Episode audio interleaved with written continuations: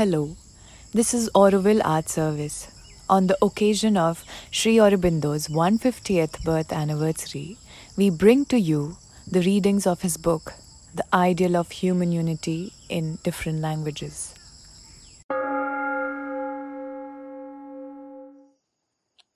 Capitolo terzo. Il gruppo e l'individuo. Il metodo costante della natura, quando deve riconciliare due elementi di un'armonia, è di procedere dapprima con un lungo e continuo oscillare, in cui talvolta sembra pendere del tutto da un lato e talvolta dall'altro.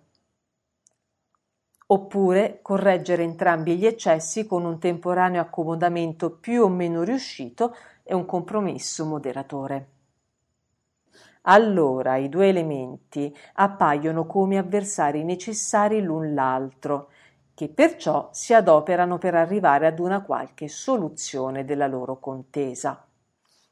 Ma poiché ciascuno ha il proprio egoismo e quell'innata tendenza che spinge gli esseri in proporzione alla forza di cui dispongono non solo all'autoconservazione, ma anche all'autoaffermazione, ciascuno cerca di giungere ad una conclusione in cui possa fare la parte del leone e, se possibile, dominare del tutto o addirittura fagogitare l'egoismo dell'altro nel proprio egoismo. Il progresso verso l'armonia si compie quindi attraverso una lotta di forze e spesso non sembra affatto rivolto alla concordia o ad un accomodamento reciproco, ma piuttosto ad un reciproco divorarsi. Infatti, il nostro massimo ideale di unità non è divorare l'altro, bensì il divorarsi l'un l'altro, reciprocamente, in modo che ciascuno viva interamente nell'altro e come l'altro.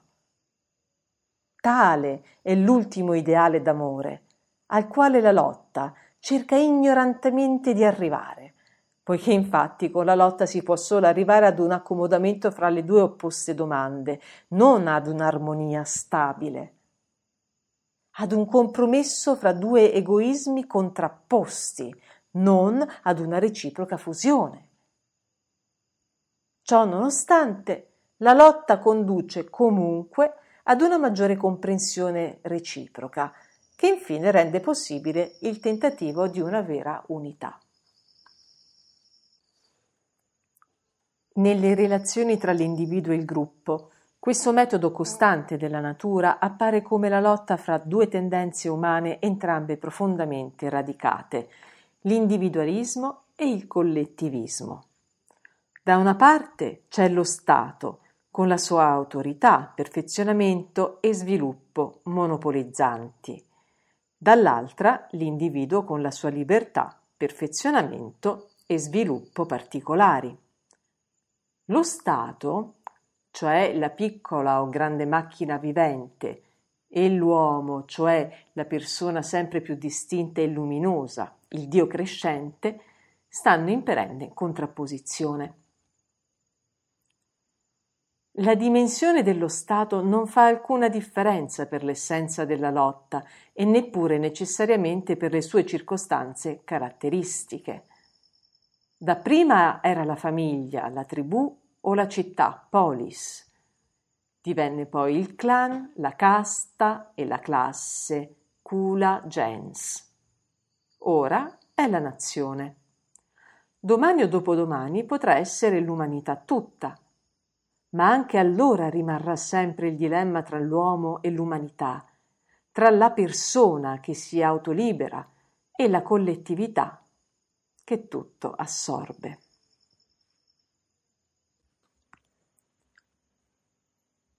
Se consideriamo i soli fatti storici e sociologici di cui disponiamo, dobbiamo supporre che la nostra razza sia cominciata dal gruppo che tutto monopolizzava, al quale l'individuo era totalmente asservito e che la crescita dell'individualità sia un episodio dell'evoluzione umana, un frutto della mente sempre più cosciente. In origine, possiamo supporre, l'uomo era del tutto gregario e l'associarsi costituiva la sua prima necessità per sopravvivere. Ora, dato che la sopravvivenza è la prima necessità di ogni essere, l'individuo non poteva essere altro che uno strumento per la forza e la sicurezza del gruppo. E se alla forza e alla sicurezza aggiungiamo la crescita, l'efficienza, l'autoaffermazione, oltre che l'autoconservazione, questa è ancora sempre l'idea dominante di ogni collettivismo. Questo andamento è una necessità nata dalle circostanze e dall'ambiente. Guardando maggiormente all'essenza delle cose, noi percepiamo che nella materia l'uniformità è il segno del gruppo mentre le variazioni libere e lo sviluppo individuale progrediscono con lo svilupparsi della vita e della mente. Quindi, se supponiamo che l'uomo sia una evoluzione dell'essere mentale nella materia e a partire dalla materia, dobbiamo ritenere che egli cominci con l'uniformità e l'assoggettamento dell'individuo e proceda verso la varietà e la libertà dell'individuo. La necessità causata dalle circostanze e dall'ambiente e l'inevitabile legge dei principi fondamentali del suo essere porterebbero allora alla stessa conclusione, allo stesso processo della sua evoluzione storica e preistorica.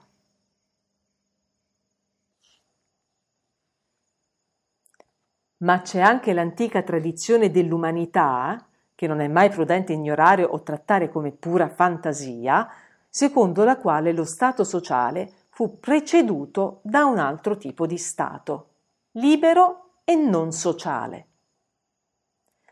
Stando alle idee scientifiche moderne, se mai un tale Stato è esistito, e ciò è tutt'altro che certo, doveva essere non solo non sociale, ma antisociale.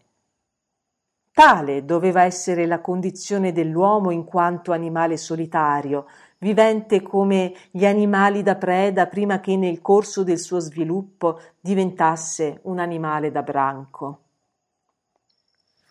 Ma la tradizione è piuttosto quella di un'età dell'oro in cui egli era spontaneamente sociale senza società, non legato da leggi o istituzioni, ma vivendo per istinto naturale o per conoscenza spontanea, egli possedeva in sé la giusta legge del suo vivere e non aveva bisogno né di depredare i suoi simili né di essere limitato dal gioco di ferro della collettività.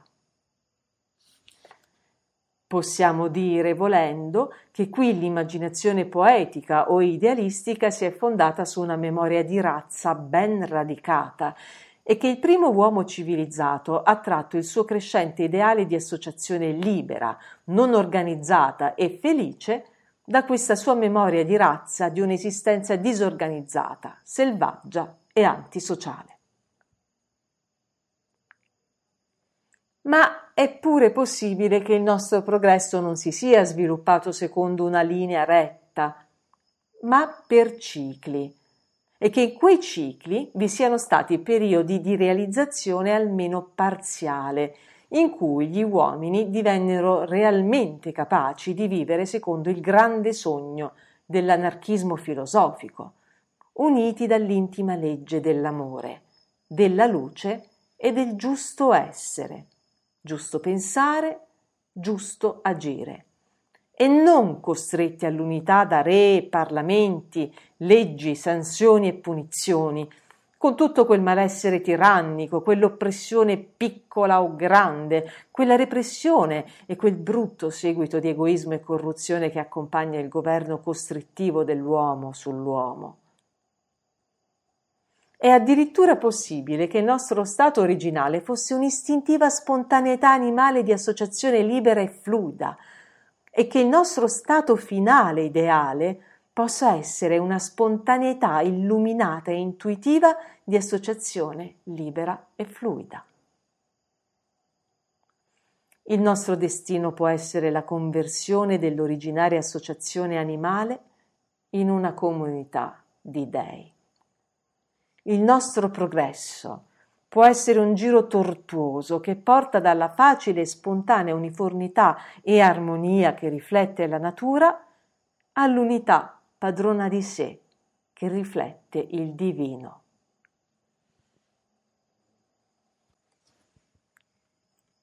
Comunque stiano le cose, a parte i tentativi degli idealismi religiosi o di altro genere per arrivare ad una libera solitudine o ad una libera associazione, la storia e la sociologia ci parlano soltanto dell'uomo come individuo nel gruppo, più o meno organizzato che sia. Ora, i gruppi sono sempre di due tipi. Uno sostiene l'idea di Stato a spese dell'individuo, come l'antica Sparta o la Germania di oggi. Ricordiamo che questo libro è stato scritto durante la Prima Guerra Mondiale. L'altro ammette la supremazia dello Stato, ma cerca al tempo stesso di dare agli individui che lo costituiscono quanta più libertà, potere e dignità siano compatibili con il suo controllo. Come l'antica Atene o la Francia di oggi. Ma a questi due si è aggiunto un terzo tipo, per il quale lo Stato abdica il più possibile a favore dell'individuo, asserisce apertamente di esistere per la crescita dell'individuo, per assicurargli la libertà, la dignità e il suo pieno sviluppo, e sperimenta con fede coraggiosa se, dopo tutto, non siano proprio la maggior libertà, dignità e sviluppo dell'individuo a garantire nel miglior modo il benessere, la forza e l'espansione dello Stato stesso. Di questo tipo l'Inghilterra è stata fino ai tempi recenti il grande esempio. L'Inghilterra resa libera, prospera, vigorosa e invincibile dalla sola forza di quest'idea dentro di sé, benedetta dagli dei con un'espansione senza precedenti, con un impero e una grande fortuna. E ciò per non avere mai temuto di obbedire a questa grande tendenza e assumersi i rischi di questo gran cimento, fino al punto di valersene spesso oltre i limiti del proprio egoismo insulare. Purtroppo quell'egoismo i difetti della razza e l'esagerata affermazione di un'idea limitata, che è il marchio della nostra umana ignoranza, le hanno impedito di dare all'idea la più nobile e ricca espressione possibile o di realizzare con essa altri risultati, quelli che appunto gli stati più rigorosamente organizzati hanno raggiunto o stanno raggiungendo. E come conseguenza noi troviamo che l'idea collettivista o di Stato sta abbattendo la vecchia tradizione inglese. Ed è possibile che fra non molto il grande esperimento giunga alla sua fine in una deplorevole ammissione di insuccesso e che al suo posto vengano adottate quella disciplina e quelle efficiente organizzazione proprie della Germania verso cui sembra ora tendere tutta l'umanità civilizzata. È lecito domandarsi se ciò fosse veramente necessario, se con una fede più coraggiosa, illuminata da un'intelligenza più flessibile e vigile, non si sarebbero potuti raggiungere tutti i risultati desiderati con un metodo nuovo e più libero, che avrebbe comunque mantenuto intatto il Dharma ovvero la legge profonda, la vera legge della razza. Dobbiamo ancora notare un altro fatto riguardante la pretesa dello Stato di sopprimere l'individuo a proprio vantaggio. La forma che lo Stato può assumere è del tutto irrilevante ai fini del principio. La tirannia del re assoluto su tutti e la tirannia della maggioranza sull'individuo, che in realtà si trasforma per un paradosso della natura umana in un'oppressione e repressione ipnotica della maggioranza da parte di se stessa, sono forme diverse di un'unica e stessa tendenza, Ciascuna, quando proclama di essere lo Stato col suo motto assolutistico l'État c'est moi, esprime una profonda verità, anche se basa tale verità su una menzogna. La verità è che ciascuna è realmente l'espressione dello Stato nel suo caratteristico tentativo di subordinare a sé la libera volontà, la libera azione, il potere, la dignità e l'autoaffermazione degli individui che lo compongono. La menzogna consiste nell'idea sottostante che lo Stato sia qualcosa di più grande degli individui che lo compongono e possa arrogarsi questa oppressiva supremazia senza danno né per se stesso né per la massima speranza dell'umanità. Nei tempi moderni, dopo un lungo intervallo, l'idea di Stato si è riaffermata in pieno e domina il pensiero e l'azione del mondo. Si appoggia su due motivazioni. Una fa appello all'interesse esteriore della razza, l'altra alle sue più alte tendenze morali. Essa chiede che l'egoismo individuale si immoli all'interesse collettivo. Proclama che l'individuo deve vivere non per se stesso, ma per l'insieme, per il gruppo, per la comunità. Afferma che la speranza di bene e progresso dell'umanità dipende dall'efficienza e dall'organizzazione dello Stato. Il suo cammino verso la perfezione passa attraverso l'organizzazione statale di tutti i provvedimenti economici e vitali relativi all'individuo e al gruppo, la mobilitazione, per usare un'espressione speciosa che la guerra ha reso di moda, dell'intelletto, della capacità, del pensiero, delle emozioni e della vita dell'individuo, di tutto quanto egli è e possiede da parte dello Stato nell'interesse di tutti. Spinto alla sua estrema conclusione, ciò significa l'ideale socialista nella sua pienezza. Ed è verso questa conclusione che l'umanità pare dirigersi con notevole rapidità. L'idea di Stato Sta affermandosi velocemente e con grande forza motrice ed è pronta a schiacciare sotto le sue ruote tutto quanto contrasti con la sua forza o sostenga il diritto di altre tendenze umane.